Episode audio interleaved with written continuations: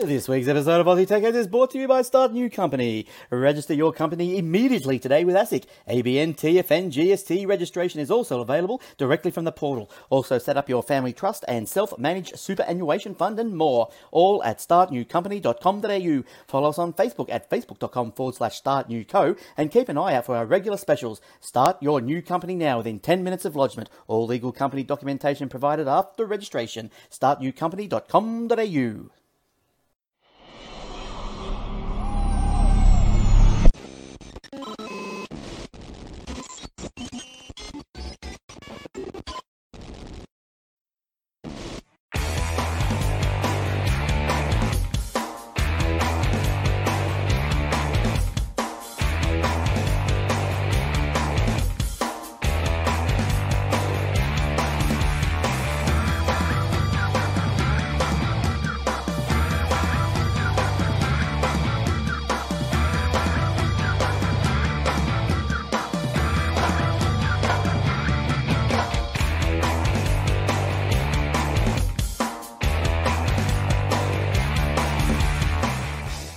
also brought to you by athwebhosting.com.au. All our servers are operating on SSD drives, immediate activation, SSL certificates, Aussie support, domain registration, and more. Easy install WordPress, Joomla, Drupal, and 300 other one click installations. Generous space and bandwidth, auto backups, WordPress help and maintenance plans are also available on Contact.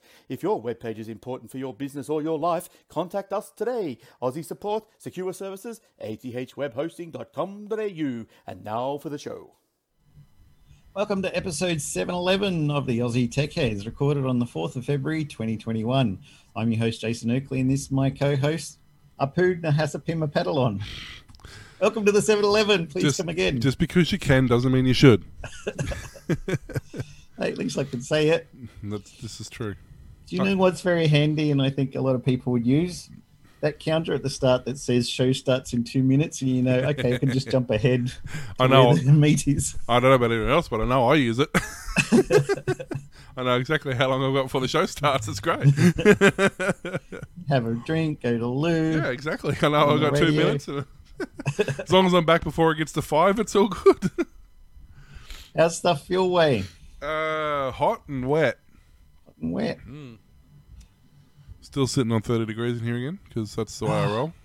Yeah, I got the AC going. Try and get a bit of coolish air in here. It's been had a fair bit of rain the last few days. So, Yeah, I think we're going to get a bunch of it soon.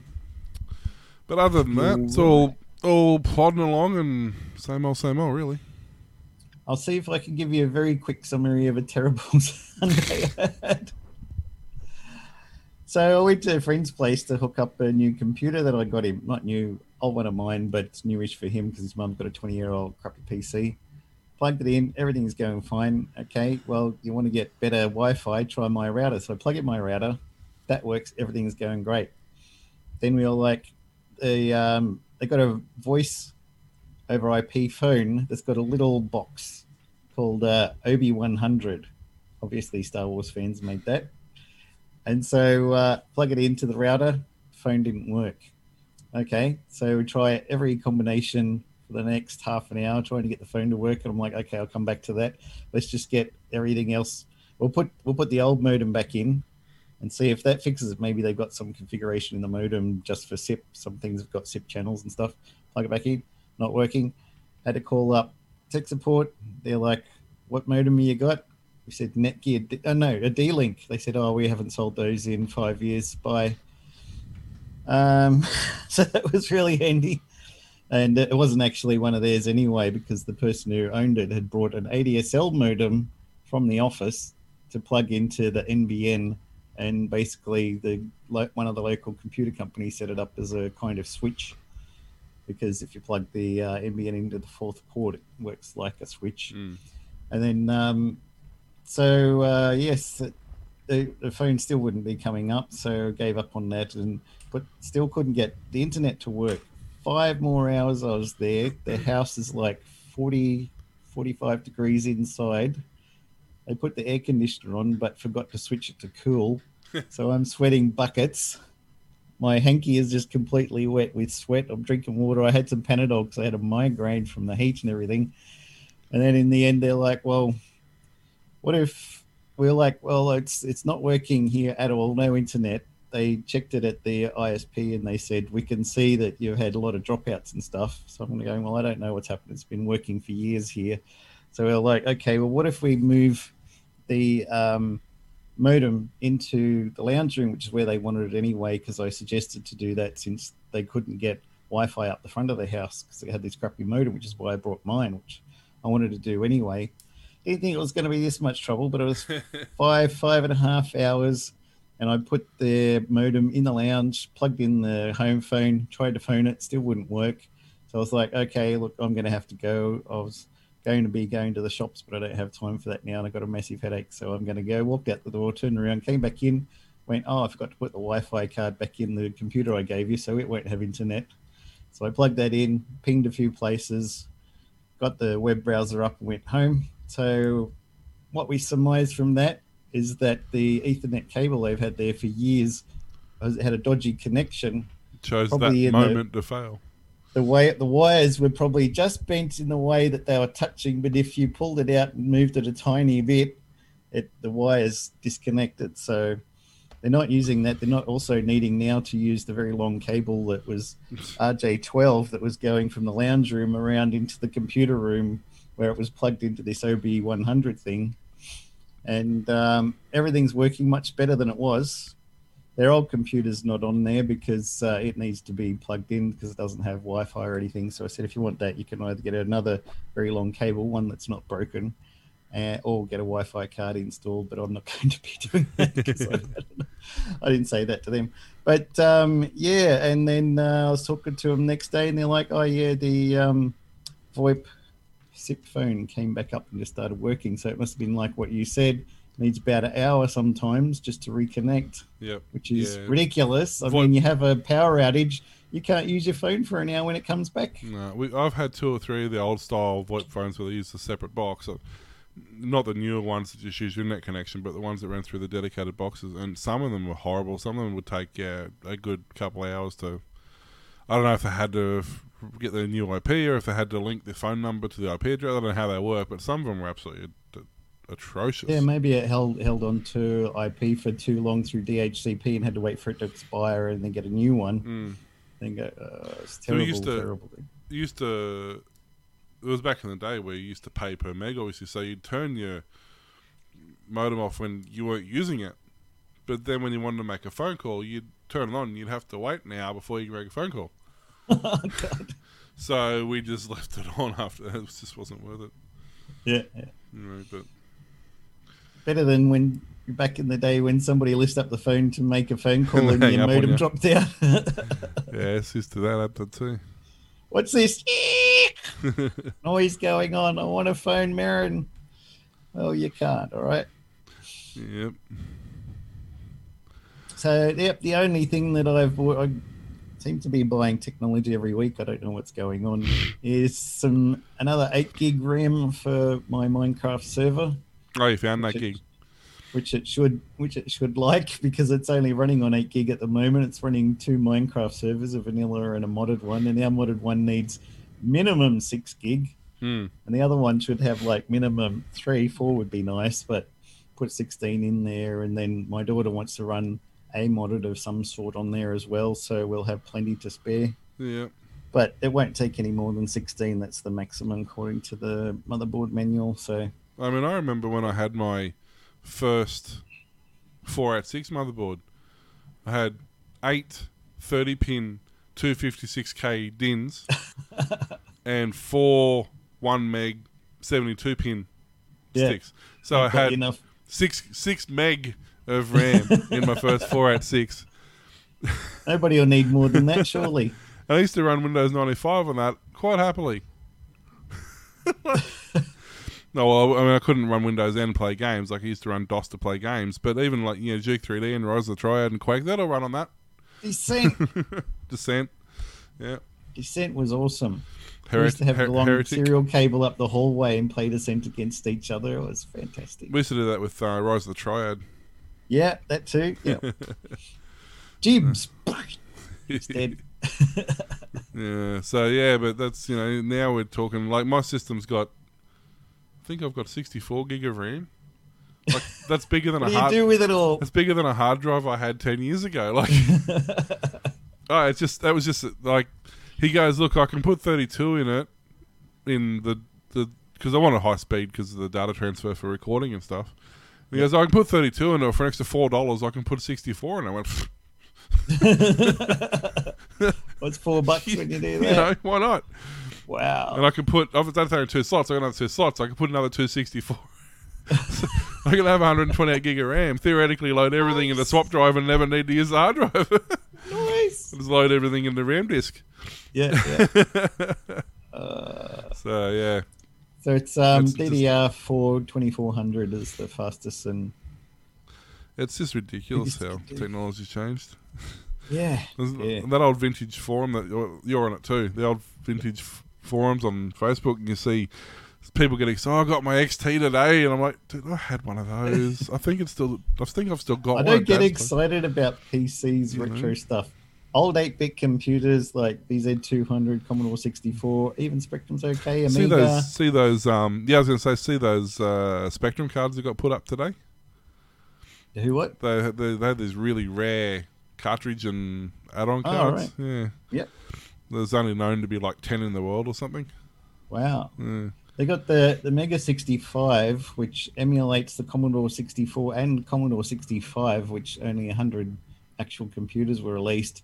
Now has a core for Spectrum, and they think they might be able to put an Amiga core on it as well that you could load up Oh, nice. because it's all FPGA. So they Mm. just you install the software and it says configure yourself like an Amiga. So it goes, okay, here's an Amiga, configure itself like a And- Commodore 64. the cool part about that was a lot of the games that loaded up, or even not even games, a lot of the word processing stuff that the same branding across different platforms was an entirely different user experience. Yeah. You know, like it was so weird how that worked. You could have, um, oh, what was it called? I can't remember what it's called on the Amiga now. Was it Notepad? WordPad? Yeah. Something like that, but it was entirely different to the Windows version of it, and Yeah. you know, It was interesting. I found out that on on Linux there's a text editor called Vi. Yep. That was first created on Amiga, and then they ported it over to Linux, and then it became like the default for all the hardcore people who know how to do programming properly and edit text files and stuff. Use Vi. Well, a lot of the um, smaller releases of Linux now, like the ones that they release for where they want uh, low latency, like for CNCs and mills and stuff like that, a lot of those have Vi as the default editor. Yeah. Yeah. That's how I discovered it. So the one I'm using for my um, my K40 laser, the software I've installed for that, it, or the Linux for that, it's it had Vi. I'd never used it before.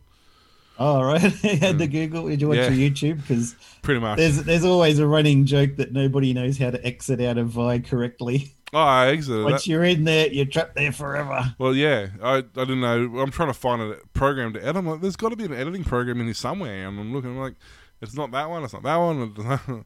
oh, Vi. What the heck's Vi? Yeah. okay. Might have um, Nano's another one. no, it doesn't. It does now. Nano. Yeah, it does now because sudo get. but it didn't. It only had Vi on it. Ah, So I like Nano. I use it quite a bit. yeah, yeah.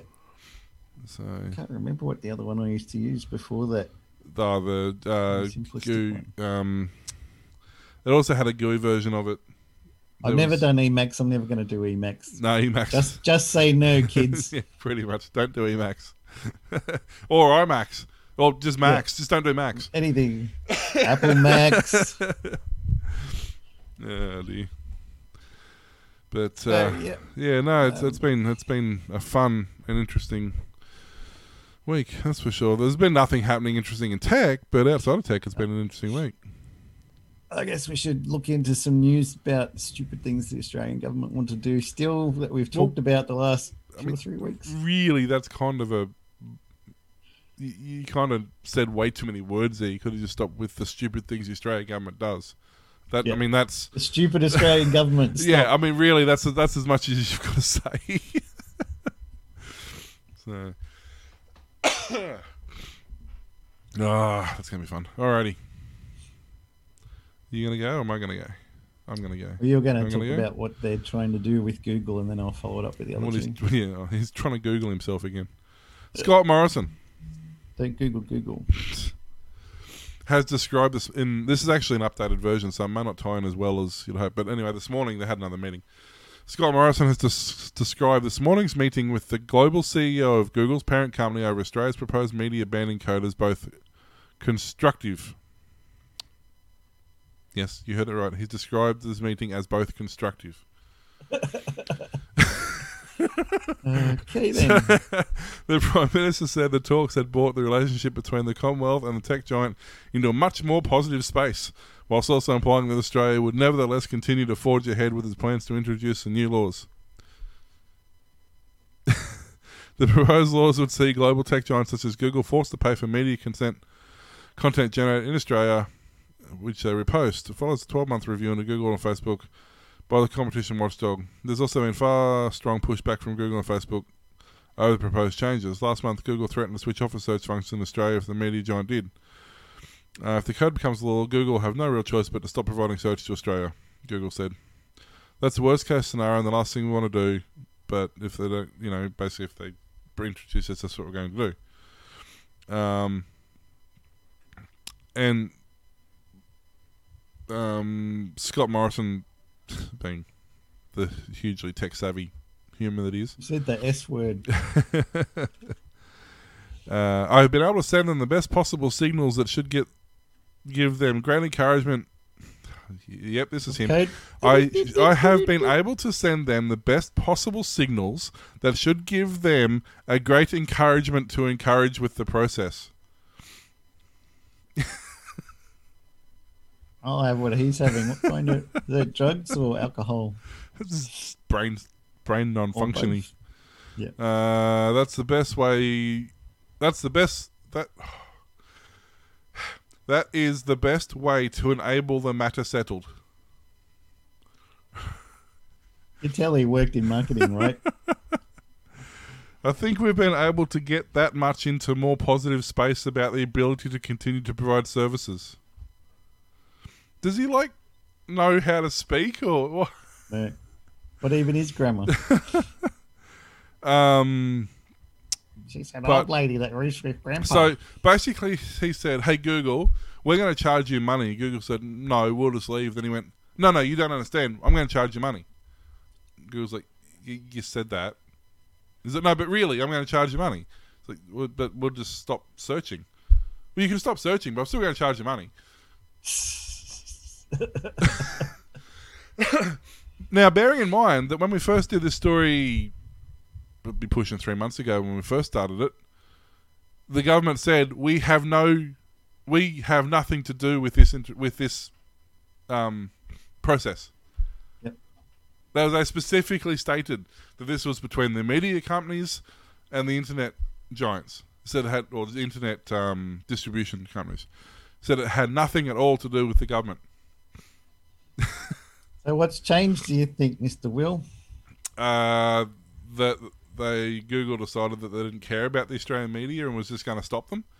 And the government, no, that's not what we meant. Come and let's talk. What I meant to say is the Australian government's trying to introduce these procedures, not the media companies. And then Google went, yeah, we don't really care about you either.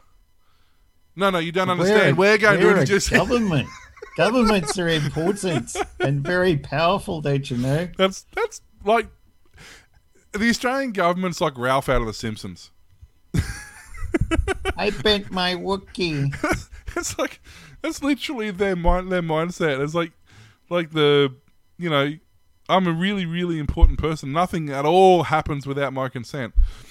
Sure, I ate my glue, but that's not the point.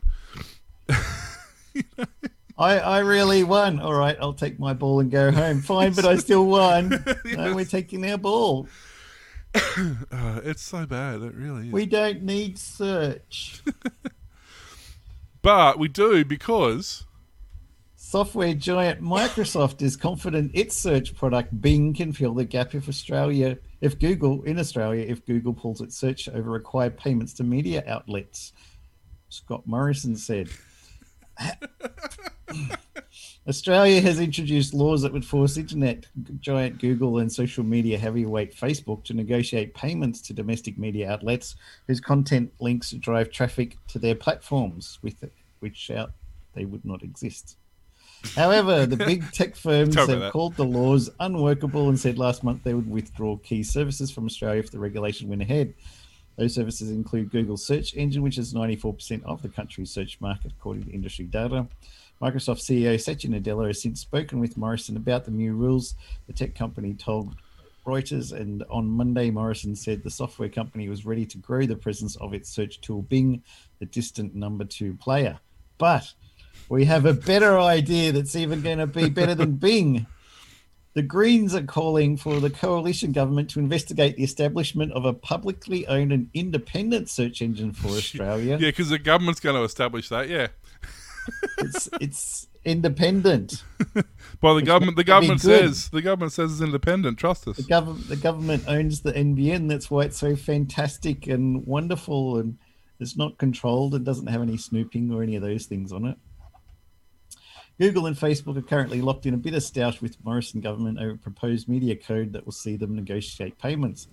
Microsoft chief executive Satya Nadella promised that his search engine could replace it, but the Green spokesperson for media and communications, Senator Sarah Hanson Young, rejected that, saying Australia can't be reliant on corporations to provide essential services such as access to information online.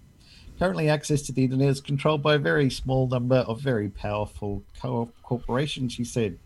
We should not seek out other foreign giants to fill the gap of Google, whether it's Microsoft or anyone else, as they'll still profit off the data of Australians and be beholden to shareholder interests. Instead, the Greens say Australia needs a search engine that's owned by and accountable to the public and not shareholders and is independent of the government, like the ABC is. Hmm. Exactly like the ABC. She, she, she said that. we believe it too. Such a search engine could be set up with global best practice data privacy standards to ensure users own their data and are aware of what information is collected on them and how it's used. Users don't know don't when own to their shut up, own you, data currently, and they're not aware of what information is collected currently because users think that private mode on their web browser will let them get away with anything because nobody can track them. Trust the Yeah, users. it's so fine. because you know we don't have like Web Wombat and you know all these other Australian ones that we have. Plus, Actually, we don't have. DuckDuckGo, even it's not Australian, but it's not Google, so they should be happy with that. But th- what what I find hilarious is that this media thing they're implementing isn't just Google and Facebook. It is any repository of searchable information. So therefore, if they open their own search engine, It'll have to pay money. it'll have to pay money to themselves for opening their own search engine. So that means tax money from that made our search engine and is running it goes to the media companies. No, you know who'll pay for it? Biden. He's going to pay for it. He's Yeah. got a lot of money. You just send him a, a letter saying the rich prince, you need a heap of money, and they'll pay it. There you go. Well, I mean, they must because Biden, um, using the money from the unemployment program, oversaw six six hundred million dollars in losses to Nigerian fraud scheme. Susan Levin, the departing head of Washington State's Employment Security Department, reportedly will run a federal agency office that assists states in processing unemployment claims. But her transition into the Biden's administration role comes amid an unemployment fraud scandal at the state level department that cost Washington State over $600 million. The fraudulent unemployment claims were believed to be linked to the well organized Nigerian fraud ring used identity stolen prior data breaches, such as a massive 2007 Equ- Equifax breach. More than 122,000 fraudulent claims made in the state siphoned off the cash. The Secret Service announced that Washington State was the main prey of the scandal. The other states were also targeted. California had its own unemployment scandal amounting to over one, $11 billion, while another $20 billion in possible losses are still being investigated. Wow, that's a lot of money. So basically, like eight hundred billion dollars, no, 20 billion, What's that? Six hundred. Yeah, so six hundred and fifty billion dollars ish went to the Nigerian prince who wrote him a nice letter. No, I, if I write a nice letter, will I get sixty billion dollars? Can I? I'll, I'll just take one billion. I'm not greedy. I mean, Right. it's like my dad with the lotto. He won't enter into it unless it's like a hundred million. If it's five million, who wants five million dollars? I mean, what can you do with that? but to the good, And, uh, the good news is that Washington State, who just spent 660 billion on, um, sorry, 600 million on frauds, um, were able to recover almost half of that during the uh, federal law enforcement and financial institutions um, collaboration. So there's that. they got half back. They got half of the small amount, the six hundred million. What about the eleven billion and the twenty billion still being investigated? So this they, Ooh. they got they they've they've spent what's that thirty one billion, and they got back. Um, what did I say? They got back three hundred and fifty-seven 300 million after two years of how I much just need a manpower and right? manpower and effort and time and money spent to get. so, yay, America, you- you've done well there. there. Telstra had, has lifted a year long pause on job reductions under its T22 transformation program, briefing teams yesterday on plans for a net reduction of up to 1,425 roles. The telco paused reductions in March last year, citing uncertainty created by the COVID 19 pandemic, and then further extended the pause until February 2021. As reported by the Australian Finance Review, the hiatus has now come to an end, with plans unveiled for a new round of cuts under Telstra 2022 or T22, the transformation announced back in mid 2018. We briefed some of our teams on proposed changes that would see a net reduction of up to 1425 roles across Australia and our international locations as we continue to transform Telstra. While these role reductions have always been part of our existing T22 commitments, decisions like this are always difficult, and we understand the impact on those involved and their families. We'll be supporting our people and the families with free 24 7 access to our Employee Access Pro- Assistance Program. If these changes go ahead, we'll also work with those impacted to help them secure another role at Telstra. Where that's not possible, they'll be supported by our Career Transition Program and industry leading retrenchment benefits. If the planned cuts occur, it is understood that Telstra will be more than 90% through its T22 reductions. To complete the program, it's understood that a further net reduction of 800 staff will be proposed sometime later in the calendar year 2021. Where are those jobs going, Mr. T? Um, no, not to me, that's for sure. Here's the shore and it's off that way. And the ones that aren't are going to uh, subbies, pretty Hmm. much. So, if you thought you had issues with Telstra before, guess what? Gonna get better? Mm, yes, that'll they'll f- Yes. well they'll fix. If you thought you had problems with Telstra before, they're going to make it seem like you had no issues at all. Yeah. you were having a fantastic time. You didn't know when you had it good, Well, didn't appreciate it. that reminds me. Like last week, I went to um, had to go and upgrade some of my phone plans because I was some of my plans for, with Vodafone for like six or seven years now, and Yep. so I went in there and um, said to the the lady there at Vodafone, I said, "Okay, I've got five phones on the one family plan, all sharing data. This is what I've got. Can what can you do?" And she goes, she looked through it all and she went, "Okay, you got two choices.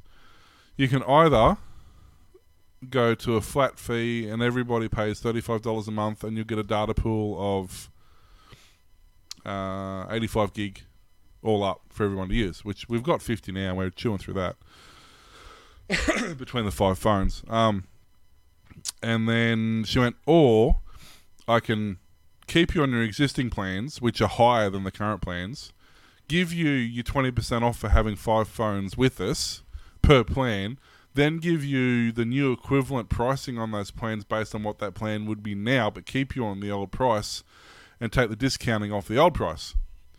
So we ended up averaging like $30 a phone instead of $35 a phone and I now have 650 gig of data per month. Nobody will be able to get through that. So the good part is I'm going to be cancelling my home internet very soon.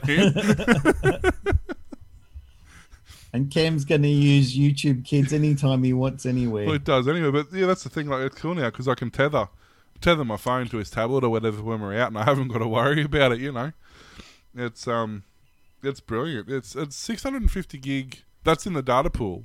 I think each phone has 30 or 40 gig on top of that. All right. So it's It's not too bad. it's pushing a terabyte of total data usage per month. It's worth asking for this stuff, isn't it? And then I went into Telstra and said, "Hey, you're going to give him a hundred bucks you stolen from me?" And they said no. And they said no. They basically Ugh. we cancelled our contract with them like five years ago, and every month for the last five years they've sent me a credit note of hundred dollars. and every Okay. month for the last five years, I've had rung them up and sat on hold for half an hour to get my hundred dollars back, and it's never happened. And I've been into the Telstra store three times now, Yeah. and they don't help either. Uh, So, uh, sounds like a visit to a TLA. Well, I've, yeah, I've got a um, the I went to the ombudsman and rang them. They, oh, just write us a letter. Oh, it's, it's for hundred bucks. It's not worth it. Like you know, but I bet you Telstra's happy they're earning interest on that for the last five years. Um, no, uh, Brett, that was Vodafone. Vodafone has some absolutely amazing plans at the moment. So if you get Vodafone, you don't obviously it's not suitable for everybody because not everybody gets Vodafone. Um, out here, it's actually better than Telstra Signal anyway. So, um, but yeah, uh, Vodafone is definitely where to be. That was the other problem. You know how I was giving that story at the start about that computer and internet? I was on call that weekend with work, so I couldn't connect to their Wi Fi with my phone because that wasn't working properly with the internet. But also, they were in a black spot in a in a just out of town. They're in the next suburb, which is just out of town, which is still a major area, but just inside their house where I was working in that area no Telstra signal. They had to go out onto the front veranda to make phone calls every time on the mobile. What a pain. Here's I found some of those. I, I wrote. I, I took a photo of what she wrote down for the plans. Yep. So some of them. So okay. So the way it worked was the sixty-five dollar plan, which is an old plan, which is um, my old plan. I used to get ten gig of data, I think. So that equivalent plan now gives you two hundred gig of data. It was sixty-five dollars. They've taken eleven dollars off it, which makes it 54 plus plus twenty percent. But the twenty percent comes off the sixty-five dollars, not the reduced price. Ah, Um, so, and then the same thing, that plan come down, that plan come down. So, originally we were paying like a hundred and hundred and sixty-five dollars and getting sixty gig. Now we're paying one hundred and thirty-six dollars. This is for five phones. Remember, we're paying one hundred and thirty-six dollars and getting two, four, uh, getting five hundred and sixty gig plus a p- package bonus of 560 gig. So actually getting 1.1 terabyte. nice. And you get good speeds there, 4G. Yeah, I mean, Yeah. you know. So it, it's, yeah, it's it's absolutely. These are old plans that they're grandfathered in. Now that we were going to go to the new 35 and 45 dollar plans, which is like 50 and 60 gig per plan, but this way worked out not only cheaper but more data. How does that make sense? Because they're taking the because we're on a family plan, so you can have five devices on the family plan, and yeah, it's, yeah. it's it fi- just sounds funny I know, though that but you pay because- less, get better, more data. because the initial price is actually dearer, and the percentage discount comes off the original price that you're paying, not the discounted price they give you for being with them for so long. So you get a discount off the original price plus a plan discount for being on that plan. So the forty-five dollar plan, you take twenty-five percent off that plan, which brings it down to uh, whatever that comes down to. You, know, you take what's that ten dollars off that plan, and then you take the eleven dollar plan bonus off that plan. So that forty-five dollar plan becomes a twenty-five dollar plan, Nice. and you get 50 gig for the privilege. Nearly half price. oh, sorry, 200 gig for the privilege. When the 200 gig plan's like a $70 plan. So, yeah, Yeah. it's it's really cool. Oh, crazy. So before we go any further, Patreon What's this people, stuff. Patreon, and PayPal people, people who give us money. Not only the people you see on the bottom of the screen, we've also got people who donate anonymously because they don't care about the publicity. What's that word? Abominably. But, uh, abominably. Phenomenon. um, so we are doing a we call it Patreon only. It's a pays only show. Um, it's like pay per view. You pay, you view, and uh, we're doing that. Hopefully, at the moment, it's going to be once a month. So we should do. We probably, hopefully, depending on what time, if I'm still alive when I get home Sunday, we'll do one this week. Otherwise, we'll be postponed till next week. Aussie Um, Tech Roundup. Aussie Tech Roundup. Yep, it's um, basically a ten to fifteen minute show focused Very nice. primarily on Australian news. Um, you don't have all the chatter. It's basically a as um, Nick Nick Zammeti, a guy I watch on YouTube. He's a he, he does his normal segments and then he re-edits his videos and he calls them the unwaffled videos. it's him without the talking. It's the same video and it goes from a 35 minute video to a 7 minute video. if he's not talking, there's not much to listen to then. Oh, he does. He does wood carving and stuff, Ah. but it's the same sort of thing. We'll cut the we'll cut them down to like 10, 15 minutes. Um, one thing I would ask is that people who have listened to it, and I know there's a few because I've been watching the viewer count go up on it. Can you guys please drop us feedback in your favourite media, whether it's email, whether it's through the Patreon system, however you want to get in contact with us, even on the YouTube video there. Um, we're just curious to know what you guys, given that this is for the guys who are paying, kind of want to tailor it to what you guys want. So if you guys can get in contact with us and give us feedback on what you feel, how how you would like the show structured, and how, what you think we can add in or take out or whatever you can do, it'd be really handy because we're we're targeting at you guys, so it's for you guys. So we'd love the feedback on that one. Um, Don't forget to like, subscribe, and hit that bell. ding ding ding. Oh wait, that's a different bell. Um, that's the fight. Womp, womp. the Fight Club. Don't talk about Fight Club. Um, so I need to thank, of course, we need to thank Kate and Bouncing Yellow Ball, uh, Yellow Ball, Bouncing Yellow Skull, and uh, Daniel and Amanda, and uh, David Bird, and Chris, and Andrew G, and um, You all rock. all the others who are anon- anonymous. Anonymous. Wasn't he an artist? Anonymous. I'm pretty sure he was an artist in Dead mouse. San Fran. Anonymous, dead mouse. There you go. See, I knew I had mouse in the I'm name. not a, I'm not a dead mouse. I'm not a dead mouse. I'm not a dead mouse. I'm not a dead mouse. You are. Shut up. So we do thank you guys. It means a great deal to us, and uh, the, it really helps us, um, you know, have a reason to do the show. So thanks heaps for that, guys. It, it helps. Do you want to do the next one or back to me? No, you can because I accidentally just closed the wrong window. Because I'm clever like that. Amazon founder Jeff Bezos will step down as chief executive of the e-commerce giant, turning over the reins to the company's longtime cloud computing boss, Andy Jassy. Bezos, who owns the Washington Post, will transfer the role to the role of executive chair this summer, the company said on Tuesday. The looming transition marks the most radical shakeup in Amazon's corporate ranks in its nearly 30 year history. Bezos moves into a new role with a title made for him that keeps him at the company in a position where he'll focus on innovation at Amazon and hands off the top job to a trusted deputy. If you do it right, a few years after a surprising invention, the new thing has become normal. People yawn. That yawn is the greatest compliment an inventor can receive, Be- Bezos said. Under Bezos' stewardship, Amazon evolved from an upstart online bookseller into one of the world's most popular internet marketplaces, able to quickly deliver a vast catalogue of products and services. Bezos' creation helped set in motion a massive change in the way people around the world shop, as people began buying toothpaste to car parts to groceries on their PCs and phones. Amazon also triggered a sea change in physical retail, accelerating the shuttering of shopping malls and stores. That shift is only accelerated as the coronavirus pandemic fueled a surge in online shopping as worried customers shunned stores. So there you go. No more Bezos in charge, but I don't think that'll be the last we'll hear of him. And I'm pretty sure his missus isn't overly upset about the the 50 Four billion she got. Yeah. Donated heaps of it too. No, so of course, you do. see, people don't understand the reason rich people donate money is because it's a tax write off. If they don't donate the money, they have to pay tax. If they donate it, they get it all back.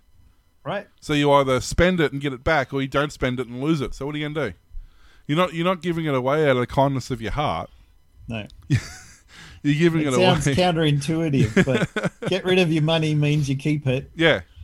Yeah. Yeah, you, you, you donate it all and give it away and send it to charities and invest in startups and all that sort of stuff, and you get it all back. You hang on to your money, you got to pay it all out in tax. it's uh, yeah, Taxes taxes are for poor people. I do. Um, so the other thing I would like to mention as well is um, uh, American Pie, the song. Oh, Um, yeah, you know, run the song that was done a long, long time ago. Um, In a galaxy far away, Naboo was under an attack. might be a different version. That's the Weird Al version, the I know, the better one. But anyway, Yeah. um, uh, it's been uh, 50 years since that was released. Oh, I Um, feel old now. Thanks. you feel old. The um, Don McLean's 70. He released it when he was 20, so that means he's 70 now. Whoa.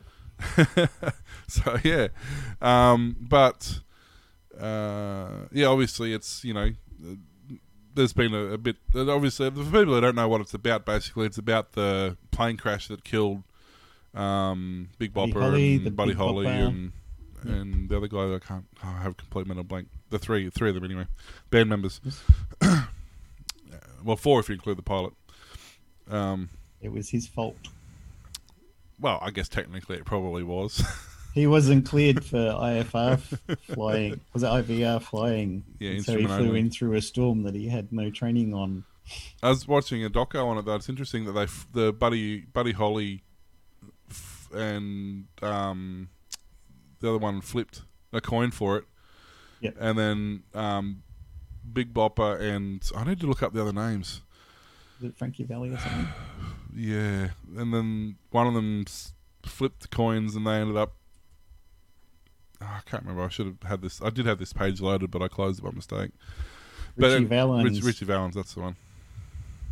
Um, but yeah, so it's basically all about that. And there's a couple of really interesting docu docos about it. And um, if you want a, a quick, concise one, actually watch um, Adam the Woo on YouTube. He does a uh, 20 minute, fairly good roundup on it on how it all went down. But um, there's been a few. Hey. It went down literally. Well, yeah. Um, but there's been a few um, things come out about it, obviously, lately because it's it's coming up to that sort of time. Um, but I'm a fan, as most of you guys know, I'm a fan of Home Free a cappella. I quite like their their stuff. But they actually did a. They've just released it. Um, they've done American Pie featuring Don McLean. They got him back in the recording studio, which apparently hasn't been in one for a long time. Uh, and he'd always wanted to do this kind of offbeat version. that's kind of a, a- a- different version to what we're familiar with. And he'd never really had the resources or the ability to do it. And caught up with Home Free and being a vocal band, they have a lot of uh, a cappella band. They have a lot of different vocal types that made this possible. And uh, it's still eight and a half minutes, so it's still as long as the original. Um, but it's mixed up a bit. It's a bit of a different feel about it. It's really, really good. But it was good to see um, Don back in the in the studio and looking really good. Not bad for a seventy year old. He does pretty good. So, but yeah, I just thought, yeah, uh, October twenty fourth, nineteen seventy one. It was released. Well, that was the album, I think. Actually, I think the song was released um, in May. I think it was earlier, but yeah. I just thought that was interesting, and some people might enjoy that, and some people not. And if you don't, too bad. Can't play it because we'll get a ding from Yeah, YouTube. for Literally, I'll. I'll play it, and in 12 seconds, I'll have a copyright strike come up because that's just the way it's been working. Show shut down. So, huh? I just opened a Google tab and it goes, "It's been six minutes, six months since your last Google account visit." I literally was just in my Google account. Maybe it was open for six months since you last opened it. Thanks, Google. You're on the ball. Good going, guys. Thanks for that. Photo card holders living in and around Sydney's suburb of Penrith will be the first to trial New South Wales' new digital photo card ahead of future statewide rollout. Customer Service Minister Victor Dominello kicked off a long-awaited trial of the digital pass on Tuesday following successful rollout of the digital driver's license. More than 2.4 million New South Wales motorists, or 41% of drivers, have now downloaded a DDL. Significantly more than the government's initial estimate in its October 2019 launch. Under the digital photo card trial, thousands of card holders who live in eligible suburbs around Penrith will be able to download a digital alternative to their physical photo card. Eligible postcodes are 2750, Penrith and Emu Plains, 2745, Glenmore Park and Mulgoa, 2727, including Kingswood and Werrington, 2748 and 2773. Testers will be able to use the digital pass to enter licensed venues as well as hotels, major retailers, convenience stores, and pharmacies in the 2750 trial area from today. With a digital photo card, as long as you have your phone, you always have your ID with you. It's hassle free and only takes minutes to download. Like the dr- digital driver's license, the digital photo card will be available through the Service New South Wales app, which has been now downloaded more than 3 million times. Downloads of the app have been propelled in recent weeks by the government Service New South Wales QR code check in requirements at hospitality venues and other businesses. According to the government, more than 32 million COVID safe check ins have been registered through the app as of January 15. Penrith member Stuart Ayres, who doubles as the state's Jobs and Investment Minister, said the trial will test the functionality of digital photo card before a statewide rollout. More than 970 individuals currently hold a photo card across the state. The digital photo card is hosted securely on the Service New South Wales app, which is locked with a pin. I encourage Penrith residents to give it a go and let us know what you think. Yeah. Like. Hmm. Have you downloaded the digital photo ID or you don't have it up there? No. Ah. No. I got mine, and don't think you can screenshot somebody's because when you move it, it's like the hologram that you have on your driver's license. It has a moving image below it, so you can't Oh, just take a photo of somebody else's one. Or get send me a screenshot. I want to be 18 this week, and Well, that's I'll why just you- put my photo on it. That's why you record a video of it. Yeah, Because there's no way a video could be moving, right? Aussie Tech Heads does not endorse what Will said. Except Will Um, is Aussie Tech Head, so maybe So, a couple of things interesting in, uh, I guess, technological circles that happened on this day because I found one and then discovered a couple of others. So, I'll start with a couple of others. Uh, in 1922, Ford buys out Lincoln. So, the Ford Motor Company acquires the failing luxury automaker Lincoln Motor Company for $8 million. wow. Um, which Ford at that time, that was in 1922. Ford was founded in 1903, so Ford was 19 years old. Um, they were losing market share with like General Motors uh, because General Motors had more luxurious lines, Yep. and Ford was Ford based on cheap and you know get them out the door as cheaply as possible to the consumer. But there was yeah, they the- had an assembly line from the mining and smelting stuff all the way through a produced car. Yep. Um, so theirs was, you know, based on speed and efficiency to make the cheapest car possible, which worked for a few years. But then, come the twenties, people started wanting a bit of luxury, and the coach building industry started to spring up again. Hence, Ford bought Lincoln and started making, you know, Cadillac style cars, really luxurious sort of vehicles. Not Cadillacs, but Cadillac style. Um, also, tech, sort of tech related, Disney releases Snow White and the Seven Dwarfs on February 4th, 1938. Oh, I remember Um, it well. So 90, what's that? No, 90? No, 84, 85 years ago? Something like that. Anyway. A while ago. Um, you know, and that was their first sort of look at us, we're here to stay sort of, you know, um, major film. It, uh, at the time when they made it, they had to borrow one and a half million dollars that it cost to make the movie because they didn't have enough money Wow. to make the movie. now they make billions and own everybody. I mean, you got to remember, it was in the middle of the Great Depression. You know, it was it was thirty eight, yeah, smack bang in the middle of you know Great Depression. It was, re- that's when places like Warner Brothers and that were trying to establish as well, weren't they? yeah, and it cost them one and a half million to make. It grossed. Keeping in mind that this is the Great Depression, it grossed eight million dollars Nice. in those days' money, which is who knows, but inflation. That's probably a hundred million dollar movie now. You know, like that's that's insane. Given that that's, you know, the, that sort of profit margin on anything back then was ridiculous. Not not just something at the cinemas, you know, or the the pitches, the moving pictures, as they were. so, but that was yeah, and then they um. Uh, they re- re-released Snow White in '44 for world during World War Two, um, and then they released it on and off over the next decade. Um, then remastered it at '93 for the digital remastering. Yeah, so it's nominated as uh, number one animated film of all time. But the main one that I found, I kind Before you do across. that, highest grossing animation at domestic box office, inflation adjusted, Snow White and the Seven Dwarfs from 1937 in today's money, 1.2 billion Wow, dollars. I was way off.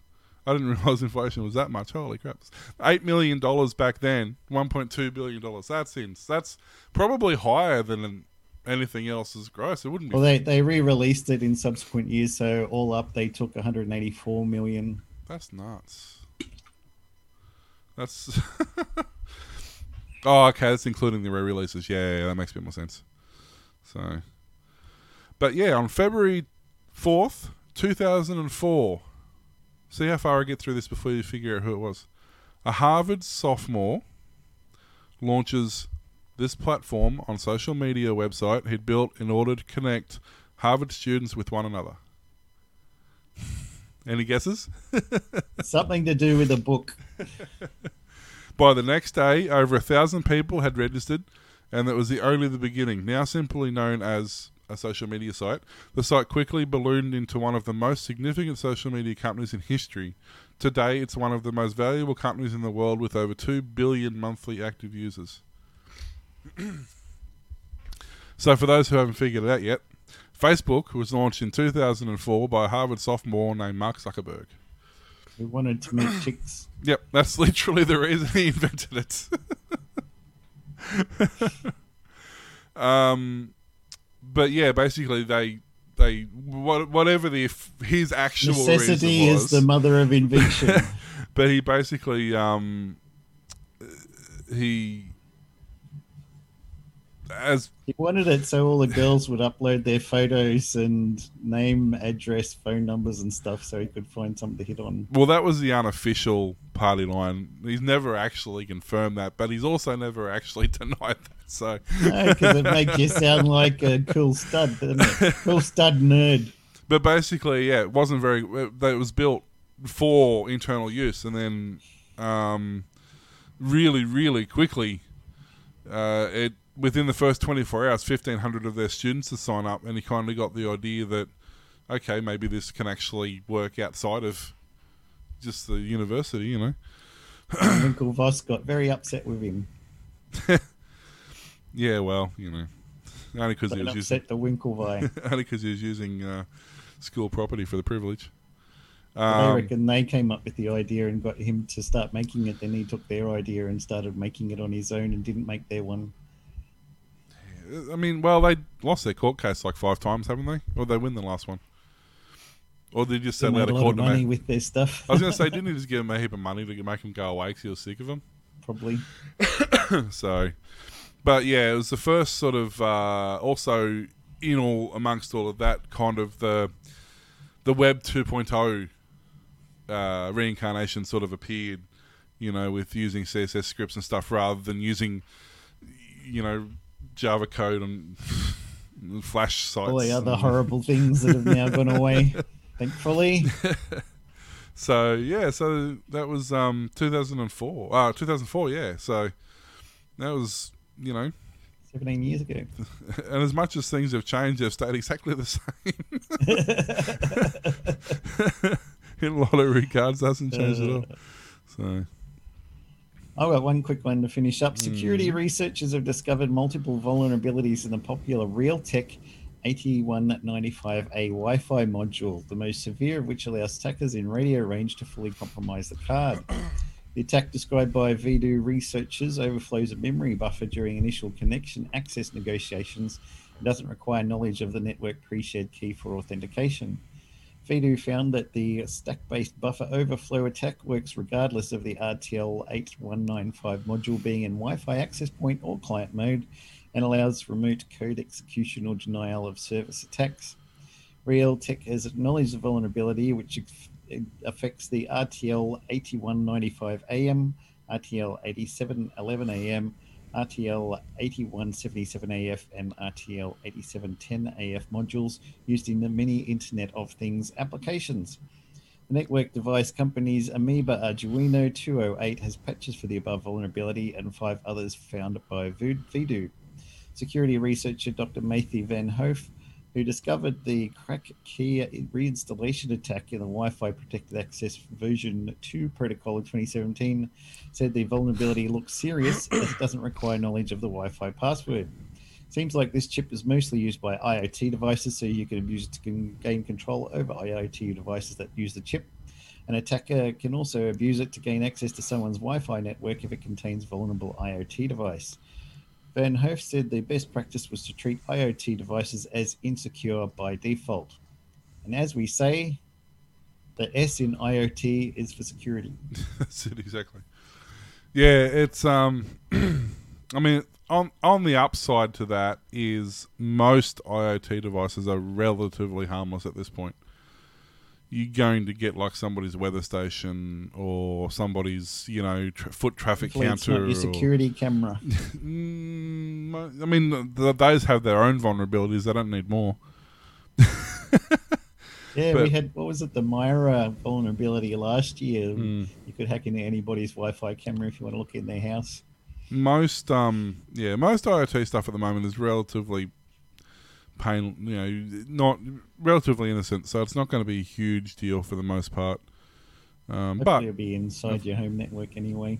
a lot of them are. Yeah, I mean, but even public, like I've I've heard stories of people finding IoT devices behind vending machines and just random places and not knowing what they are, but they've usually got a contact us sticker on them, and you ring them up and you go, "Oh, that was just a traffic counter that counted the amount of people walking past," or you know, like relatively innocent devices generally. So I'm not saying it can't be used for nefarious, but it's generally not. so, but Any um, more for you? um, I don't know. Is there? Um, it is Alice's. Co- Al- Alice's. Wow, Alice's restaurant. that's it. You can That's- get anything you want at Alice's restaurant. That's exactly right. It's Alice's restaurant's birthday today. uh, it's Alice Cooper's birthday today. Wow. 1948. Vincent. Born Vincent Furnier. Furnier. Furnier? Furnier. Yeah, F U R N I E R. Anyhow, yeah. Born in Detroit, Michigan. So That go. was the band's name, and then he decided to take it on because it sounded cool and people like it as personified. Well, that was like, wasn't it Diesel or whatever it was? Another one of those. Was it Diesel? Another one of those guys did it as well. Or Jovi. Bon Jovi. Bon Von Von Bon Jovi. whatever he was. There was also um, it's starting to sound Dutch now. Von Bon Jovi. Yeah, it's the Dutch version. Uh, it's also Charles Lindbergh's birthday, 1902, American aviator. ah, Uh, also born he's a in real high flyer. also born in Detroit, Michigan. so there's place. something in the water there. I'll You don't you. want to go to Detroit now, but back then back it was then. probably kicking. And it's also um, the only other one. On, I, these are just at the tail end of that other story I was reading. I was scrolling through. I thought, oh, that's interesting. Um, the only other one I noticed was it was Ludwig Ludwig van. No, actually, not Beethoven. Was it Beethoven? I can't find. Yeah, I'm pretty sure it said Beethoven. Oh no, Bach. There we go. Johann Ludwig Bach. You know, there's too many Ludwigs. That's the problem. Johann. It's uh, yeah, Bach's birthday as well. German composer, Nice. born in 1677. It was funny. A radio station I worked at, there was a lady who did the classical show, and her name was Joanne Strauss. You'd True almost story. You'd almost have to be into classical music have with that to. name. When it's kind of you don't have a lot of choice at that point. Nice lady, yeah. Thanks for listening to the Aussie Tech Heads show broadcast weekly. We can be found at facebook.com slash Aussie Tech Heads, twitter.com slash Aussie Tech Heads, and youtube.com slash Aussie Tech Heads. Also now at patreon.com slash Aussie Tech Heads. Sign up for $4 a month, $10 a month, or from several other tiers. See the site for details. We now have an extra episodes of Aussie Tech Heads just mm. for Patreon, so sign up if you want to access those. If you're already a subscriber, you should receive an email when we upload them. If not, log on to Patreon and watch us. And ko-fi.com slash Aussie Tech Heads. It's ko-fi.com. Make a one-off donation Sure. of any size. You can email us at glenn at wheel or warlock at aussietechheads.com.au. You can hear Aussie Tech Heads on aussietechradio.com 24-7 back-to-back play of some of the best tech-related shows from around Australia and New Zealand. New shows added each Friday. We'll see you next time. Bye. everybody. See ya.